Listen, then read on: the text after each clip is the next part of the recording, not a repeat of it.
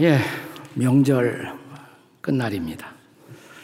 명절이라고 그러지만 코로나 방역 지침을 우리가 따르기 위해서 매우 불편한 시간을 우리 모두 아, 지나가고 또 견디고 있습니다. 이런 시대를 풍자하는 그런 음, 카톡 글들이 많이 이렇게 오고 가고 있는데 며칠 전 저에게 온 한 우리 교우의 그 기도문이 아마 우리들의 심정을 가장 잘 대변해 주고 있는 기도문이다. 이렇게 생각이 되었습니다. 한번 들어보세요. 하나님 아버지, 우리가 그동안 얼마나 거짓의 막말들을 많이 했으면 주둥이를 마스크로 다 틀어막고 살라 하십니까? 우리가 얼마나 서로 그동안 다투고 싸우며 시기하고 미워했으면 사회적 거리를 두고 살라 하십니까? 우리가 그동안 얼마나 죄를 짓고 손으로 나쁜 짓을 많이 했으면 어디를 가나 손을 씻고 소독하라 하시나이까? 우리가 그동안 얼마나 열 올리고 살았기에 가는 곳마다 체온을 체크하고 살아야 합니까? 우리가 그동안 얼마나 비밀스럽게 다녔으면 가는 곳마다 연락처를 적어야 합니까? 이대로 살다가 돌겠습니다. 부디 여기서 멈추시고 긍휼을 베풀어 주시옵소서. 공감 가지 않으세요? 아멘 해보세요, 그러면. 아멘. 네. 오늘의 본문은 누가복음 5장 33절부터 39절까지입니다. 설교의 제목은 새 것으로 새 인생 맞이하기. 새 것이 뭐냐? 아, 잠시 후에 설명을 드리겠습니다만 새 것은 복음이에요. 그러니까 이렇게 바꿔도 돼요, 제목을. 복음으로 새 인생 맞이하기. 인간은 옛 것에 대한 향수와 또 새 것에 대한 호기심을 가진 역설적 존재입니다. 그런 옛 것과 새 것의 복합적 감정을 가장 진하게 느끼는 시기가 새해, 구정, 바로 이런 시기가 아닐까 생각됩니다. 새해라고 하지만 옛날 전통에 대한 향수를 지니고 옛 것을 보존하기 위해 우리는 귀향을 하고 옛 마을, 옛 가족, 옛 친구들을 만나고 또 옛 식구들을 추모하면서 옛 정서를 다시 추억하곤 합니다. 그러나 동시에 새해가 되면 우리는 새로운 내일에 대한 미래에 대한 전망을 내다보면서 새로운 한 해를 계획하기도 합니다. 저 서양이나 동양이나 할 것 없이 그래서 새해가 되면 우리는 모두 새로운 결심을 해봅니다. 이것을 New Year Resolution 이라고 말을 하기도 하죠. 새해 새로운 결심. 그래서 우선순위에 따라 새해 결심 1, 2, 3, 4를 써내려갑니다. 그런데 문제는 뭐냐면 이런 결심이 오래가지 못한다는 것입니다. 그래서 어떤 학교 선생님이 자기가 가르치는 자기 학생들에게 사람이 마음을 먹지만 마음 먹은 일이 3일도 못 가는 것을 사자성어로 뭐라고 하느냐고 작과로 삼과로 이렇게 문제를 냈더니 어떤 학생이 대답하기를 작은 삼촌 이렇게 대답을 썼대요. 물론 정답은 작심삼일이 아니겠습니까? 사실 우리가 세상에서 경험하는 모든 새 것은 금방 옛 것이 되어 버린다는 것입니다. 세상살이의 본질은 낡아짐에 있습니다. 모든 것이 낡아지고 우리는 낡은 것에 대해서 실증을 느끼고 다시 막연하게 새 것을 동경합니다. 오늘의 본문은 레위라고도 하고 마태라고도 하는 사람이 예수님을 만나 예수님의 부르심을 받고 예수님의 제자가 된 후 그 기쁨을 표현하기 위해서 자기 모든 친구들과 이웃들을 초청하고 큰 잔치를 열었습니다. 이들이 너무 기뻐 희낙낙하는 모습을 바라보았던 그 자리에 있었던 당시의 바리새인들 서기관들이 못마땅했습니다. 저 사람들이 어떻게 신앙인이라고 할 수가 있겠는가? 저렇게 춤추고 웃고 떠들고 있다니. 이때 바로 예수님은 그들에게 그리고 모든 시대의 사람들에게 우리가 진정한 복음으로 새로운 시대를 어떻게 맞이할 수 있는가를 가르치십니다. 세계의 비유로 가르치세요. 세계의 비유. 그러니까 이 세계의 비유 속에서 우리는 복음으로 새 시대를 맞이하는 레슨을 배울 수가 있습니다. 세계의 비유. 첫째 비유. 혼인집에서의 금식의 비유죠. 둘째 비유. 새 옷과 낡은 옷의 비유. 셋째 비유. 이것은 이제 새 포도주와 낡은 부대, 그리고 묵은 포도주의 비유입니다. 우리는 이 세 개의 비유를 통해서 복음을 받아들이고 나서 새날, 새 시대를 열어할 사람들의 마음 준비를 어떻게 해야 할 것인가를 배우게 됩니다. 우선 헤매지 않도록 정답부터 말씀을 드리면 여기서 옛 것이 뭐냐? 옛 것은 옛날 언약, 즉 모세의 율법을 가르치고 있는 것이에요. 새 것은 뭐냐? 새 것은 예수님의 복음, 이게 새로운 언약이에요. 예수 그리스도를 통해서 전해진 복음이 새로운 언약의 시대를 드러내고 있었던 것입니다. 사실 예수님의 복음은 그 시대에만 새 것이 아니라 언제나 새로운 것이에요. 복음은 언제나 복음을 받아들인 사람들을 영원토록 새롭게 하기 때문입니다. 복음의 주인이신 예수 그리스도. 히브리서 13장 8절에 보시면 예수님을 가리켜 그리스도는 어제나 오늘이나 영원토록 동일하시니라. 아멘이십니까? 자, 그렇다면 중요한 것은 우리를 새것 되게 하는 새로운 복음을 어떻게 받아들임으로 새로운 인생을 맞이할 수가 있는가라는 질문입니다. 세 가지 비유를 통한 해답을 찾습니다. 첫째, 우리는 새 것을 받아들일, 수용할 준비를 해야겠죠. 우선 사람들이 새 것을 혹은 복음을 받아들이지 못하는 이유가 뭡니까? 그 대답을 찾기 위해서 두 가지 비유를 다시 생각해 보세요. 첫째 비유. 낡은 옷에 대한 애착. 그래서 그걸 완전히 버리지 못하고 새 옷에다가 천의, 낡은 천의 일부를 붙입니다. 그래서 낡은 천도를 좀 보존해 보려고. 근데 예수님의 말씀처럼 그런 시도는 낡은 옷과 새 옷을 다 망가뜨리고 마는 것입니다. 많은 경우에 낡은 조각이 새 옷을 찢는 결과를 초래합니다. 그리고 두 번째 비유. 자, 두 번째 비유에서 포도주의 비유죠. 자, 새 포도주를 낡은 부대에 부어 넣습니다. 그런데 발효되지 않은 포도주를 낡은 부대에 넣으면 발효 과정에서 이 부대를 다 터트리고 찢어버리게 됩니다. 또 어떤 경우에는 오래된 포도주를 좋아하는 사람이 있어요. 아예 새 포도주는 거들떠 보지도 않습니다. 자, 이런 경우들이 공통적으로 우리에게 던지고 있는 레슨은 무엇일까요? 예수님 시대에나 오늘 이 시대에나 사람들이 복음을, 이 새로운 복음을 받아들이지 못하는 이유. 옛 것에 대한 미련 때문에. 옛 것이 뭐예요? 율법이에요. 율법에 대한 미련. 이걸 어느 식으로 말하면 세상적인 상식, 세상적인 도덕, 세상적인 철학에 대한 애착 때문에 복음을 새 복음을 받아들이지 못하는 것입니다. 다시 말하면 우리는 아직도 새 옷의 매력을 알지 못합니다. 새 포도주의 맛을 모르는 것입니다. 복음의 진리를 모르는 것입니다. 은혜의 맛을 모르고 있는 것입니다. 다시 말하면 아직도 사람들은 옛것, 율법이나 세속적인 도덕, 그것이 가지고 있는 한계를 모르고 있는 것이에요. 또 더 나아가서 율법이나 도덕을 지킬 능력이 없는 우리 자신의 죄성에 대해서 무지한 것이에요. 자기 자신을 모르고 있는 것이에요. 이들이 먼저 들어야 할 복음이 있다면 뭘까? 나는 그게 소크라테스 복음이라고 생각해요.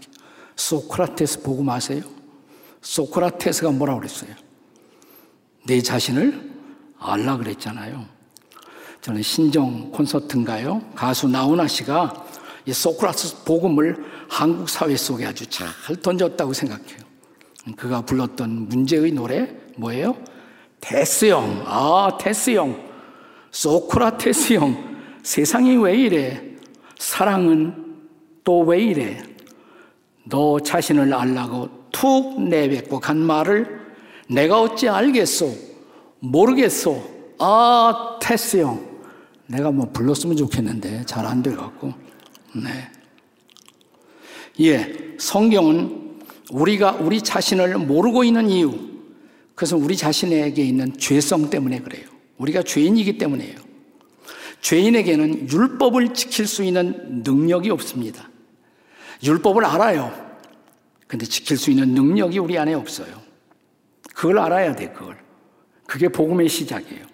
자, 우리가 가평의 철로역정 길을 가보시면 크리스찬이 멸망의 도시를 떠나 얼마 되지 않아서 세속 현자 혹은 세속 지혜자 월드리 와이즈맨을 만나게 세속 지혜자. 그는 순례자 크리스찬에게 좁은 문으로 가지 말라고 종용을 합니다. 그 대신 저 앞에 산 마을 도덕이라는 마을로 가서 율법이라는 선생을 만나 그의 가르침을 받으라고 설득합니다. 그래서 그 길로 가요. 크리스찬이 잘못된 길로 잠시 갑니다. 갈수록 등에 자기가 지고 있는 죄의 짐이 더 무거워지기만 합니다. 이것이 율법의 한계예요. 이것이 도덕의 한계예요. 그러면서도 좁은 문으로 가지 못하고 있는 이유, 세상 지혜의 한계를 아직도 모르기 때문에, 세속 철학의 한계를 모르고 있기 때문입니다. 이 철로역 정길에서 크리스찬이 만나는 또 한 사람의 중요한 인물이 있습니다. 무지, 이그노런스, 무지라는 인물이에요. 그는 자기 자신은 주의 뜻을 다 알고 있다고 자부합니다. 또 선한 삶을 살아왔다고 자부합니다. 그는 철저하게 자신이 주장하는 도덕적인 행위 혹은 종교적인 행위가 자기를 구원할 거라고 자만하고 있었습니다. 재미있는 것은 이 무지의 고향이 자만이에요, 자만. 자만에서 온 사람이에요. 그러나 이런 자만 때문에 그는 나중에 멸망에 떨어집니다. 크리스찬이 천국 시온성에 입성할 때 그에게는 구원받은 증명서가 없었어요. 지옥으로 떨어집니다. 그의 자만이 그로 하여금 복음을 수용하지 못하게 만든 것입니다. 그렇다면 여러분과 제가 참으로 새 인생을 맞이하려면 우리는 세상 지혜를, 세상 철학을 낡은 옷 버리듯 버려야 합니다. 아멘? 내가 가진 자만의 묵은 포도주, 자만의 철학, 이것을 과감하게 버릴 수 있기를 주의 이름으로 축복합니다. 그래야 복음이 오는 거예요, 복음이. 자, 새 인생을 맞이하려면, 자, 버릴 거 버리고, 그 다음에 두 번째는 새 것을 누릴 준비를 하셔야 합니다. 새 것을 누릴 준비를 하셔야 합니다. 우리가 새 것을 누린다는 것, 복음을 누리고 산다는 것, 어떻게 사는 것일까요? 오늘 본문에서 예수님은 소위 진정한 복음 생활과 종교 생활을 구별해요. 종교 생활이 뭘까요? 여러분, 훌륭한 종교인 그러면 늘 거룩한 옷을 입고 아, 이렇게 기도하고 금식 자주 하고 이것을 종교 생활이라고 생각해요. 그 당시에 바리새인들이 그런 사고 방식을 갖고 있었던 것입니다. 그래서 자 마태가 예수님 제자가 되고 이 세리가 너무 기뻐 세리 친구들 초청하고 잔치 여는 모습을 보고 비판을 하죠. 네. 왜 너희들은 금식도 안 하고 기도도 안 하고 그렇게 큰 소리 치고 웃고 잔치하느냐고. 자, 이때 예수님이 주신 이 비유 속에서 주시는 경고의 메시지가 뭐예요? 자, 혼인집 신랑과 함께하는 손님들의 비유. 레위 마태가 예수님 만나고 너무 기뻐 친구들을 초대하고 너무 기뻐 잔치가 벌어지는데 이것을 비판만 하고 있던 바리새인들. 혹시 여러분 가운데 그런 사람은 없어요? 자, 누가복음 5장 33절에서 바리새인들이 생각하는 종교 생활, 진지한 신앙 생활은 뭐냐? 늘 금식하고 늘 기도하고 거룩한 옷을 입고 목소리도 거룩하고 할렐루야 이렇게 네. 근데 예수님의 생각은 달랐다 이 말이죠. 자, 예수님이 이런 바리새인들에게 대답하시는 말씀 본문 34절 다 같이 읽겠습니다. 시작. 예수께서 그들에게 이르시되 혼인집 손님들이 신랑과 함께 있을 때 너희가 그 손님으로 금식하게 할 수 있느냐? 지금 혼인집에서 금식하는 것이 정상이냐 이 말이에요. 물론 금식이 필요한 때가 있어요. 금식을 전면 부인하는 것은 아니에요. 예수님은 금식해야 할 때가 온다라고 말씀하십니다. 35절. 본문에 다 같이 읽습니다. 시작. 그러나 그날에 이르러 그들이 신랑을 빼앗기리니 그날에는 금식할 것이니라. 아마도 그때는 예수님이 십자가에 돌아가시는 때, 그때 금식하는 것이 마땅하죠. 그러나 지금은 상황이 달라. 신랑 되시는 예수님이 옆에 있어요. 예수님과 덮으로 함께 기뻐할 줄 알아야 돼요. 예수님과 함께 잔치할 줄 알아야 돼요. 여기서 예수님은 복음적 삶의 본질을 잘 표현하신 것입니다. 복음적 삶의 본질이 뭐냐? 축제의 삶이에요. 기쁨의 삶이에요. 아멘. 근데 세상 모든 종교는 진정한 복음적 기독교를 제외한 모든 종교는 금욕주의적 경향이 다 있어. 금욕주의적. 그리고 이 금욕주의적 종교를 진지한 종교라고 착각하는 거예요. 자, 그런데 예수님이 가져오신 복음, 또 복음의 삶이란 뭐냐? 우리가 마태복음 2장 10절에 보시면 자, 동방 박사들이 메시아가 탄생한 별을 보게 돼요. 그리고 길을 떠나죠. 자, 성경 이렇게 기록합니다. 그들이 별을 보고 매우 크게 뭐 했다? 기뻐하고 또 기뻐하더라. 이게 복음의 출발이에요. 예수님은 한 영혼이 회개하고 주 앞에 돌아올 때 천국에서는 의인 아흔아홉을 인하여 기뻐하는 것보다 더 큰 기쁨의 축제가 하늘나라에서 벌어진다. 아니, 복음의 본질이 뭐냐? 예수 탄생을 알면서 천사는 모든 백성에게 미칠 큰 기쁨의 좋은 소식. 이게 복음이에요. 자, 이 복음이 사도행전 8장 8절에 사마리아 성에 복음이 전파되었을 때 뭐라고 기록합니까? 그 성에 뭐가 있었다? 큰 기쁨이 있더라. 아멘. 이게 복음의 영향력이에요. 자, 이 복음을 받은 바울 사도는 로마의 감옥에 있으면서도 빌립보 성도들에게 뭐라고 권면합니까? 주 안에서 다 같이 읽어봐요. 시작. 주 안에서 항상 기뻐하라. 내가 다시 말하노니 기뻐하라. 이것이 복음적 삶이에요. 복음적 삶. 네. 우리는 종교라는 무거운 짐을 지고 늘 슬퍼하고 늘 굶고 늘 비참한 표정을 하고 다니고 이게 이게 종교 생활이에요. 이건 복음이 아니다 이 말이에요. 근데 그 당시 율법 종교 유대교는 그렇게 오해를 시켰어요. 그러니까 유대교의 경건의 표현이 두 가지였습니다. 구제와 금식이에요. 근데 구제와 금식이 가치가 없다는 말이 아니에요. 구제할 때는 해야 돼요. 그러나 유대교 그 당시에 바리새인들식으로 뭐 겉으로만 폼을 내는 그런 구제, 사람들에게 보이려고 하는 구제. 사람들이 나는 금식한다. 그리고 비참한 표정으로 굶은 표정을 하고. 뭐 이것은 진정한 구제와 금식이 아니다. 마태복음 6장에 보세요. 그 교훈이 쫙 나오지 않습니까? 그러니까 진정한 경고는 무엇을 안 한다는 것이 아니라 무엇을 표현하고 사느냐라는 것이 중요한 것입니다. 우리가 예수 믿을 때 받은 최고의 선물, 구원의 기쁨입니다. 맞습니까? 죄사함의 기쁨이에요. 맞습니까? 그러면 그 기쁨을 표현하는 것이 새 인생의 본질이에요. 그런 기쁨의 삶에 대한 기대가 있어야 복음을 제대로 받아들이는 거예요. 복음을 누릴 준비.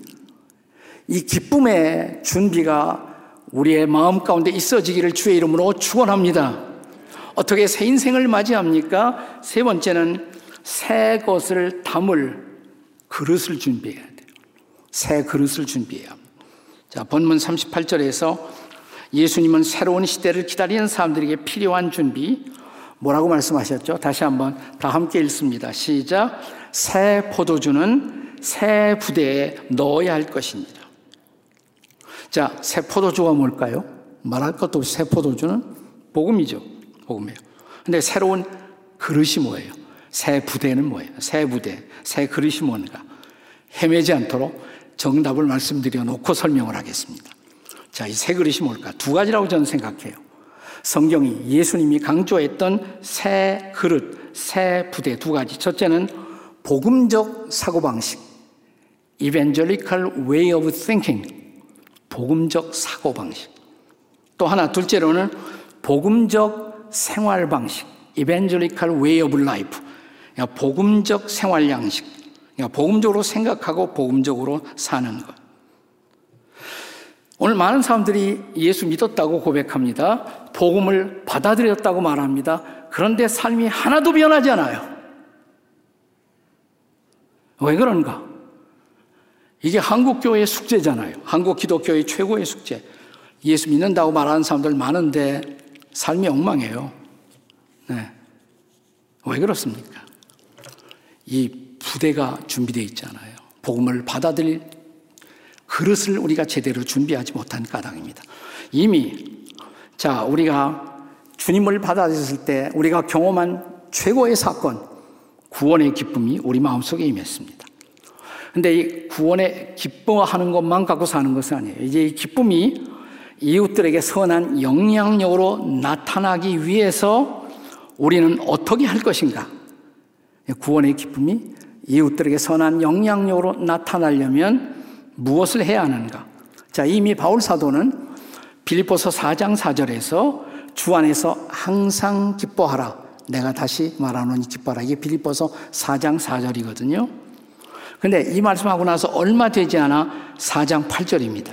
빌립보 4장 8절 한번 다 같이 읽겠습니다. 시작. 끝으로 형제들아 무엇에든지 참되며 무엇에든지 경건하며 무엇에든지 오르며 무엇에든지 정결하며 무엇에든지 사랑할 만하며 무엇에든지 칭찬할 만하며 무슨 덕이 있든지 무슨 기림이 있든 이것들을 생각하라. 아멘. 이것들을 생각하라. 복음적 생각, 복음적 사고방식. 주님이 말씀에 강조한 이것들을 늘 생각하고 살아야 한다 이 말이에요. 그래야 우리가 새로운 존재가 된다. 그다음 생각만으로 끝나지 않았어요. 바울은 이 8절에 생각하라 이어서 그다음 9절입니다. 9절 다 같이 읽겠습니다. 시작. 너희는 내게 배우고 받고 듣고 본 바를 행하라 그리하면 평강의 하나님이 너희와 함께 계시리라. 그 다음 무슨 단어를 강조했어요? 행하라.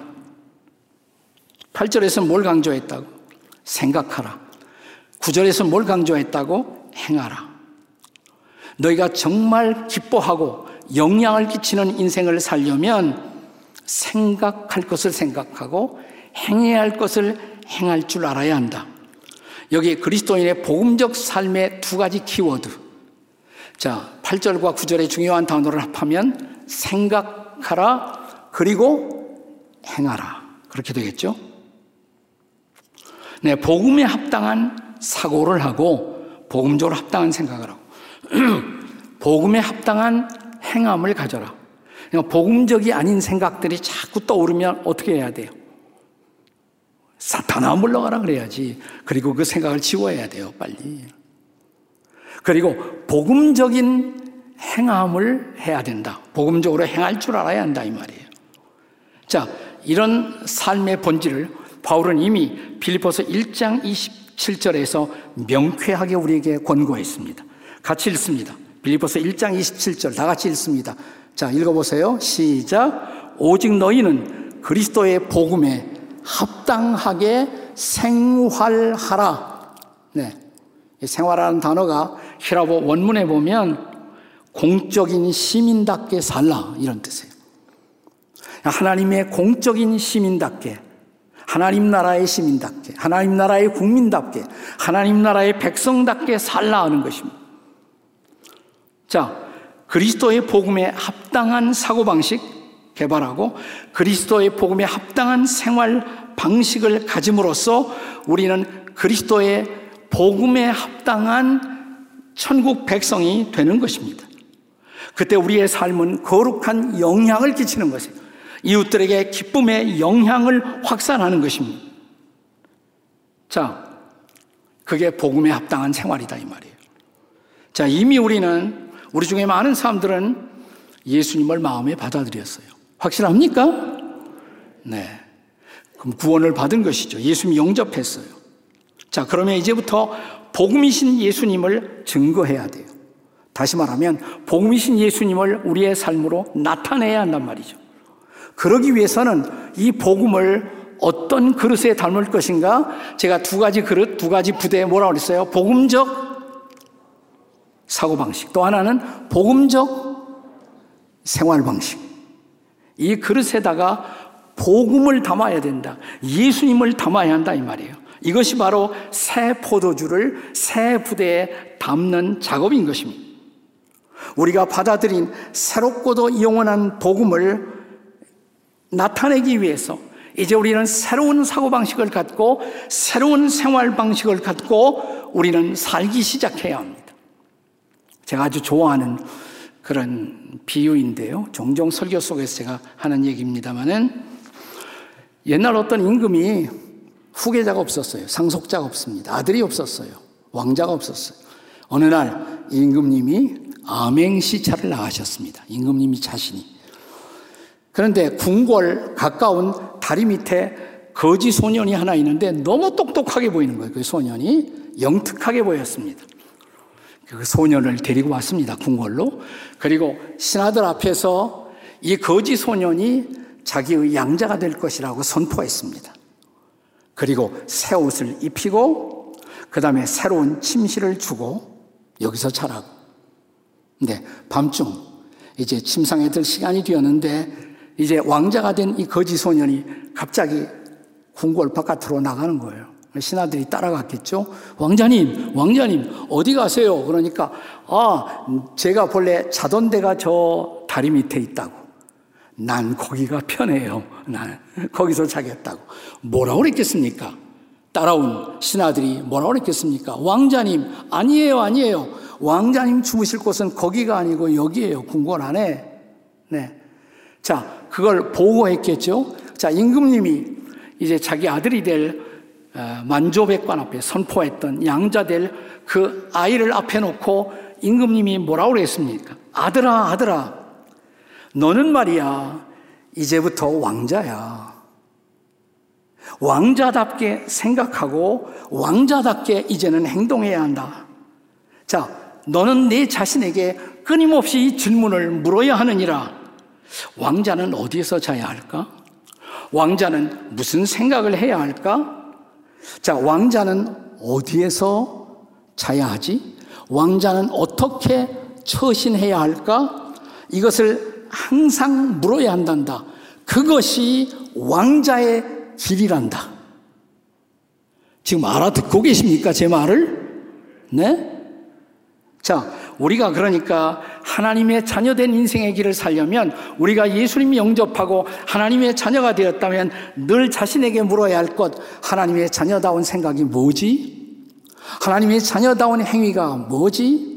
그리고 끊임없이 하나님의 자녀다운, 하나님의 아들다운, 하나님의 딸다운, 하나님의 백성다운 삶의 길을 묻고 걸어가는 것, 이것이 바로 신앙생활인 줄로 믿으시기 바랍니다. 그때 비로소 우리는 복음의 영향력을 확산할 것입니다. 예수가 우리의 삶에 드러날 것입니다. 그런 새로운 인생을 살아가는 새로운 한 해가 되시기를 주의 이름으로 축원합니다. 기도하시겠습니다. 같이.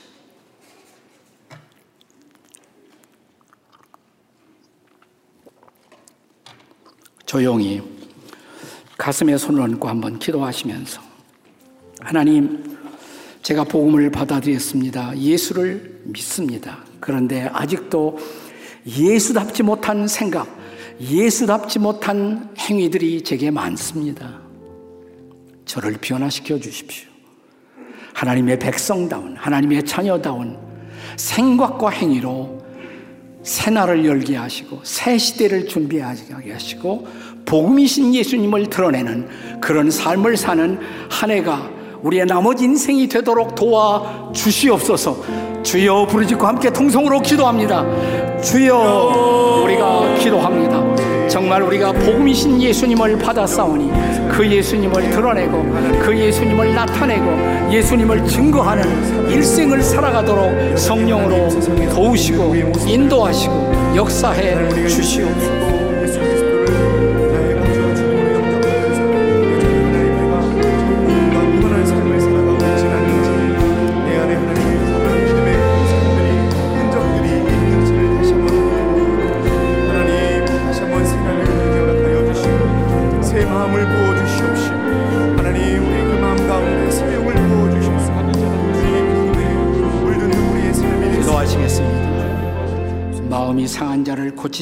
주님, 우리는 아직도 옛사람의 지배를 받고 옛 성품의 지배를 받고 그래서 복음이 우리를 통해 나타나지 못하는 이율 배반적인 삶을 사는 때가 많습니다.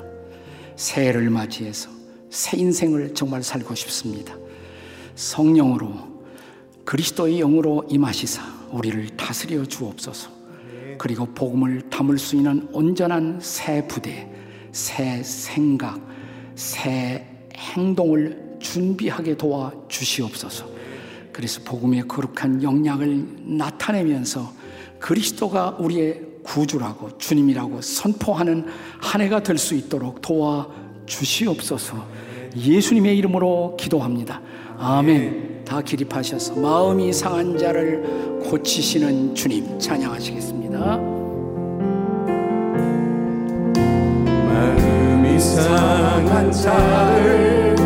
고치시는 주님. 하늘